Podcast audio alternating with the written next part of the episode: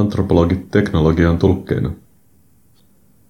Tartun apulaiskaupunginjohtaja Jarmo Laurs sanoo: usein kun ihmiset puhuvat älykkäistä kaupungeista, ratkaisuista ja innovaatioista, he puhuvat teknologiasta ja I T-ratkaisuista.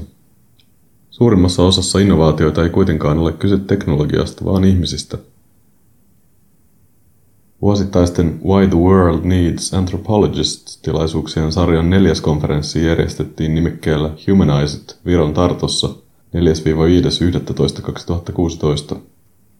Yksi E A S A:n eli Euroopan soveltavan antropologian seuran tarkoituksista on tehdä antropologiasta näkyvämpää ja helpommin lähestyttävää. Tämä teema oli vahvasti läsnä myös antropologiaa perustettaessa. Lähetimme toimitusdelegaation paikan päälle selvittämään, miksi maailma tarvitsee antropologeja. Innovaatiot käsitetään usein teknologisina ratkaisuina. Nopeasti kehittyvä teknologia on muokannut maailmaa ja muutoksen tahdin oletetaan kiihtyvän.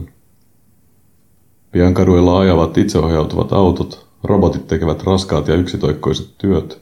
Tekoälyn merkityksestä ihmiskunnan kehityskaaressa käydään kiihkeitä keskusteluja.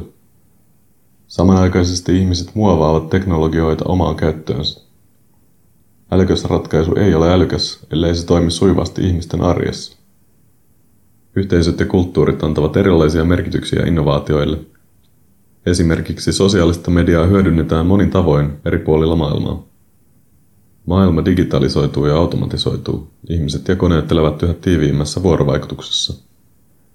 Antropologinen tieto, ymmärrys ihmisen käyttäytymisestä alati muuttuvassa ympäristössä, voi tuoda huimasti lisäarvoa sosiaalisten innovaatioiden ja teknologisten ratkaisujen kehittämiseen. Teknologinen ympäristö tarjoaa antropologeille myös uusia tutkimusmahdollisuuksia sekä apuvälineitä. Teleportto-ohjelmistoalustan toimitusjohtaja Sten Tamkivi aloittaa puheensa lauseella, joka on tuttu kaikille antropologeille. Jos haluat oppia tuntemaan maailmaa, tulee sinun viettää aikaa siellä.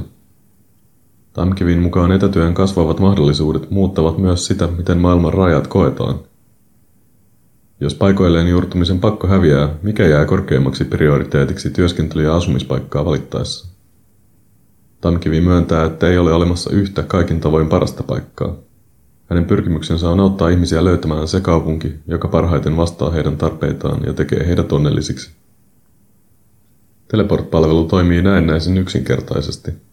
Käyttäjä valitsee sivulta tagit, jotka parhaiten sopivat hänen vaatimuksiinsa, ja hakukone tarjoaa niiden perusteella parhaiten sopivia vaihtoehtoja. Tamkivi huomauttaa, että datan jatkuva kasvu antaa mahdollisuuksia myös antropologeille. Käytettävissä olevaa dataa on pian valtavasti, ja tarve luoda dialogia työn perässä liikkuvien nomadien sekä heidän uusien asuinpaikkojensa välillä kasvaa. Uudenlaisten rajojen synty on ajankohtainen tutkimusaihe myös teleport-palveluun liittyvissä kysymyksissä. Kun palvelu kehittyy ja kerää tietoa, kehittyvät myös siihen liittyvät mahdollisuudet. Millaiset rajat ovat merkityksellisiä uusia kotikaupunkeja etsiville ihmisille? Ovatko ne vain fyysisiä valtion rajoja vai pitääkö yhtälöön lisätä myös etniset ja uskonnolliset rajat? Tamkivi uskoo, että hakukonepalvelu yhdessä antropologisen tutkimustyön kanssa auttaisi paitsi ihmisiä löytämään paikan, missä he ovat onnellisia, myös kaupunkeja tavoittamaan sellaisia ihmisiä ja taitoja, joita ne eniten tarvitsevat. Muuttuvassa maailmassa taitojen ja tiedon luova käyttäminen onkin muodostunut avainkysymykseksi. Nissanilla työskentelevä antropologi Melissa Cefkin on suunnannut taitonsa kohti automatisaation ja erityisesti itseohjautuvien autojen suunnitteluprosessia. Kuinka moni meistä on pysähtynyt miettimään sitä, miten auto saataisiin ajattelemaan enemmän kuin ihminen? Cefkinin työssä ei ole kyse ritari S:n kittin tuomisesta henkiin, vaan vuorovaikutuksen maksimoinnista teknologian ja ihmisten välillä. Itseohjautuvilla autoilla olisi mahdollisuus muuttaa kaupunkikuvaamme radikaalisti, jossa autot voisivat ajaa itsensä takaisin asemapaikkaansa, valtavien parkkihallien tarve vähentyisi ja kaupungit saisivat enemmän tilaa vaikkapa puistoille. Kiehtovin osa Cefkinin puhetta on kuitenkin se, miten autot voitaisiin opettaa näkemään maailmaa inhimillisemmin. Tämä on suuri haaste itseohjautuvien autojen suunnittelussa. Jokainen tienristeys on monien sosiaalisten vuorovaikutusten summa. Kuka menee ensin? Kenen turvallisuus on etusijalla? Autot eivät osaa ajatella monitulkintaisella tavalla. Jos tutkajärjestelmä havaitsee suojatiellä seisovan, viittilöivän henkilön, auto ei osaa tulkita tapahtumaa selkeästi. Kyseessä saattaa olla katutaiteilija tai vaikkapa poliisi, joka yrittää ohjata liikennettä poikkeusreitille onnettomuuden vuoksi. Miten auton voi kasvattaa näkemään nämä hienovaraiset erot? Miten kääntää ihmiskäyttäytyminen algoritmeiksi? Suuri kysymys lieneekin se, millaisen tulevaisuuden haluamme rakentaa. Haluammeko pitää maantiet inhimillisen vuorovaikutuksen paikkoina vai kehittää niitä mekaanisempaan ja kliinisempään suuntaan? Cefkinin työ on hyvä esimerkki siitä, miten antropologista tutkimusta voi soveltaa myös yritysmaailmassa vastaamaan ihmisten tarpeita. Ovatko infrastruktuurit sosiaalisia? Sosiaaliantropologian professori Dimitris Dalakoglou aloittaa puheensa pessimistisellä lausahduksella. Asiat eivät mene Euroopassa hyvin. Vuoden kaksituhattakahdeksan talouskriisi ei ole ohi, eikä hyvinvointiyhteiskunnalle elintärkeään infrastruktuuriin investoida tarpeeksi. Samaan aikaan kun E U:n julkiset varat hupenevat, näkee yksityinen sektori Euroopan voittoja tuottamattomana maanosana. Esimerkiksi uutta infrastruktuuria kipeästi kaipaava Kreikka roikkuu usein viimeisenä investointilistoilla. Dalakoglou väittää, ettei Euroopan infrastruktuurin tulevaisuutta pystytä takaamaan etenkään päättäjien toimesta. Miten tähän päädyttiin? Eurooppa on käynyt läpi suuria rakenteellisia ja alueellisia muutoksia, erityisesti sosialistisen järjestelmän romahdettua. Vanhan tilalle on rakennettu uutta, kiinteistöjä on yksityistetty massoittain, uusia aluerajoja on vedetty tuhansia kilometrejä. Rautaesiripun murenemisesta syntynyt optimismi ja yhtenäisen Euroopan rakentaminen kuitenkin viime vuosina muuttunut ulkopuolisilta suojautumiseen ja Euroopan linnoituksen rakentamiseen.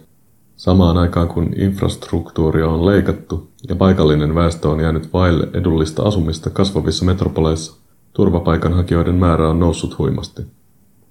Puute toimivasta ja riittävästä infrastruktuurista on siis omalta osaltaan vahvistanut kokemusta pakolaiskriisistä. Infrastruktuuri voidaan jaotella kovaan, esimerkiksi tieverkostoihin ja rakennuksiin, sekä pehmeään, kuten terveydenhuoltoon ja sosiaalipoliittisiin päätöksiin. Antropologit tietävät, että tämä jaottelu on turhaa, sillä infrastruktuurit ovat yhtä lailla sosiaalisia kuin fyysisiä rakennelmia. Antropologit ovat jo pitkään ymmärtäneet, että valtion ja markkinatalouden perustana ovat ihmisten väliset suhteet ja kollektiivinen työ. Jos valtion ja markkinatalouden tukemat infrastruktuurit häviävät, ihmiset jatkavat niiden tuottamista tavalla tai toisella.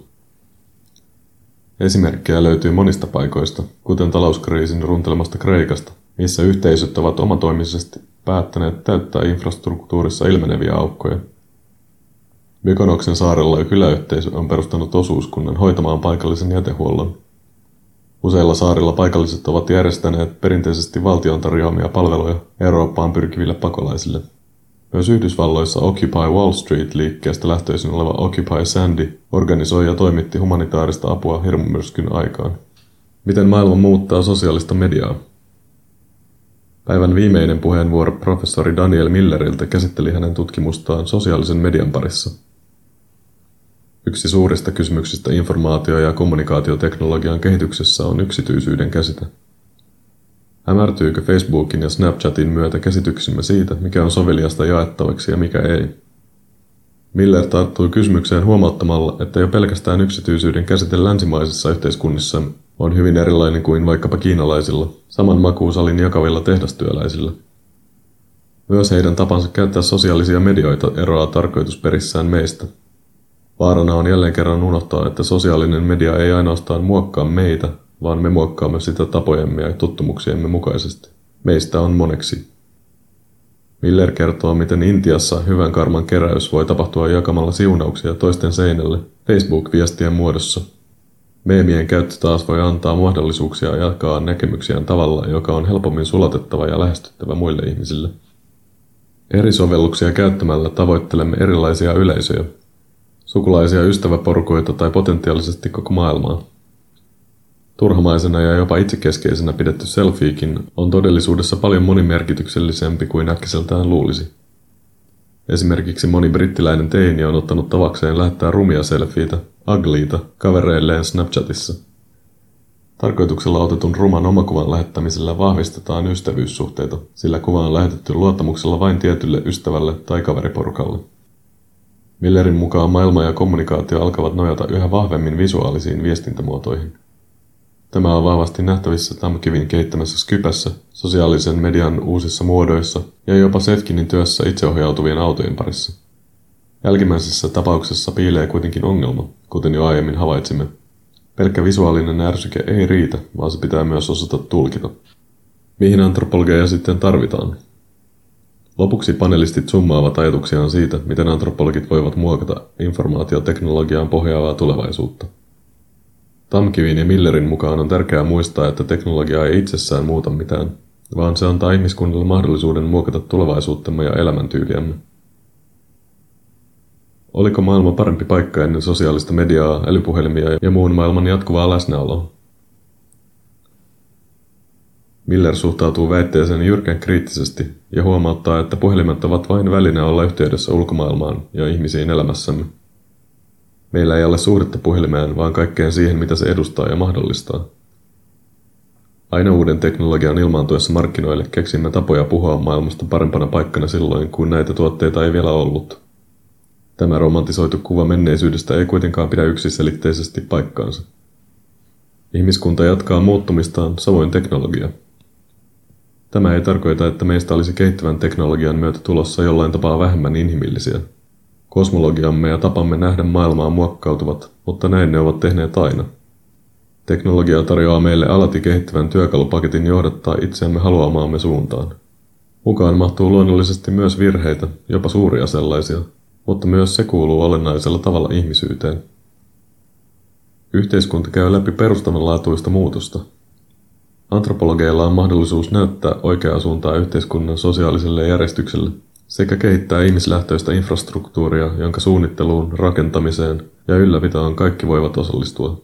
Yksi tärkeistä tehtävistä on tulkita ja inhimillistää alati kasvavaa datavuorta ja tuoda esille näkökulmia, joita pelkillä laskennallisilla menetelmillä on mahdotonta huomata.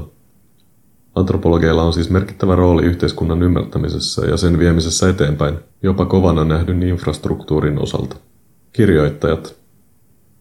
Sanna Rauhala on valtiotieteiden kandidaatti sosiaali- ja kulttuuriantropologiasta ja osa Antroblogin toimituskuntaa. Hän viettää välivuotta työskennellen asiakastutkimusprojektien parissa ja valmistellen graduaan virtuaalitodellisuuden käytöstä aseteknologiassa. Hänen muita tutkimusmielenkiintojaan ovat aistit, pelit sekä vaatimattomasti maailmankaikkeus. Emmi Holm on valtiotieteiden maisteri, pääaineena sosiaali- ja kulttuuriantropologia. Gradussaan hän käsitteli Nigerian elokuvateollisuutta ja globalisaatiota. Nykyisin Emmi työskentelee ihmistieteiden yhteiskunnallisen vaikuttavuuden ja kaupallisten ratkaisujen parissa Helsingin yliopistossa. Robotiikka, sosiaalinen media ja Länsi-Afrikka ovat lähellä hänen sydäntään.